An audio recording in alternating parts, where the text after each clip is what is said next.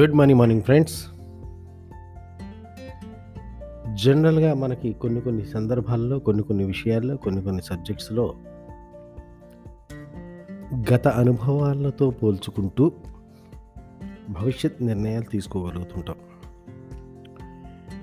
So గత అనుభవాలకి ఏర్పడటానికి లేదా గత అనుభవాలన్నీ ఉన్నప్పుడు గత అనుభవాలన్నిటితో పాటు కొన్ని లాజిక్లు మనకి ఏర్పడతాయి.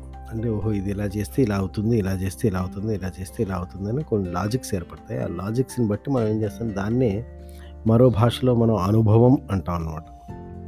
ఈ అనుభవాన్ని బట్టి మనం ఏం చేస్తామంటే భవిష్యత్తులో నిర్ణయాలు తీసుకునేటప్పుడు ఈ అనుభవాన్ని దృష్టిలో పెట్టుకుని లేదా ఈ అనుభవాన్ని పరిగణనలోకి తీసుకుని ఆ అనుభవంలో చేసిన పొరపాట్లను మళ్ళీ రిపీట్ చేయకుండా ఏదో విధంగా భవిష్యత్తు నిర్ణయాలు మనం తీసుకుంటూ ఉంటాం. అలా తీసుకుంటున్న సందర్భంలో మనకు వచ్చే ఒక పారామీటర్ ఏంటంటే గతంలో ఇది జరిగిందా? జరగలేదా? గతంలో ఇది జరగలేదు కాబట్టి భవిష్యత్తులో కూడా జరిగే అవకాశాలు లేవు.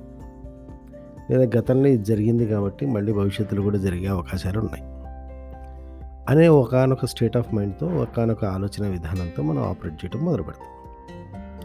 కానీ డబ్బు విషయానికి వచ్చేసరికి జాగ్రత్తగా వినండి ఫ్రెండ్స్. డబ్బు విషయానికి వచ్చేసరికి గతంలో జరగనివి ఎప్పుడూ జరుగుతాయి.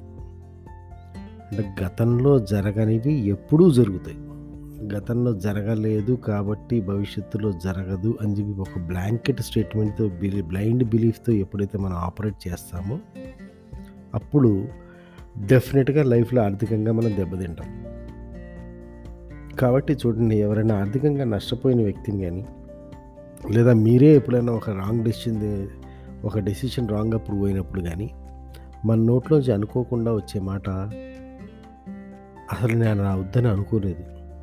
అసలు ఇలా అయ్యే అవకాశాలే లేవు అసలు. నేను ఎంత బాగా క్యాలిక్యులేట్ చేశాను నేను పర్ఫెక్ట్గా క్యాలిక్యులేట్ చేశాను పర్ఫెక్ట్గా రీసెర్చ్ చేశాను పర్ఫెక్ట్గా దాని గురించి నేను కూలంకషంగా స్టడీ చేశాను. అయినా సరే ఇలా జరిగింది అసలు ఇలా జరుగుతుంది అనుకోలేదు ఇలా జరిగే అవకాశం ఏం లేదు అసలు. అయినా సరే జరిగింది అని ఈ మాట మనం వాడుతూ ఉంటాం. సో మై డియర్ ఫ్రెండ్స్ విషయం గుర్తుపెట్టుకోవాల్సిన విషయం ఏంటంటే డబ్బు విషయంలో మనం డీల్ చేసేటప్పుడు గతంలో జరగనిది ఎప్పుడూ జరిగే అవకాశం ఉంటుంది. గతంలో జరగనిది ఎప్పుడూ జరిగే అవకాశం ఉంటుంది. గతంలో ఈ వ్యక్తి మనతో నిజాయితీగా ఉన్నాడు మంచిగా ఉన్నాడు ఈజ్ నాట్ ఈక్వల్ టు భవిష్యత్తులో ఎప్పటికీ మంచిగా ఉంటాడు. గతంలో ఈ వ్యక్తి దుర్మార్గంగా ఉన్నాడు మోసం చేశాడు. That is not equal to ఎప్పటికీ మోసం చేస్తాడు. అంటే ఈ వ్యక్తులనే కదా ఏ సందర్భంలోనే షేర్ ఈ షేర్లు పైకి లేచినాయి అంటే గతంలో లేచినాయి కాబట్టి ఎప్పుడూ పైకి లేస్తాయి. కాదు. గతంలో పడలేదు కాబట్టి ఇప్పుడు పడవు. కాదు.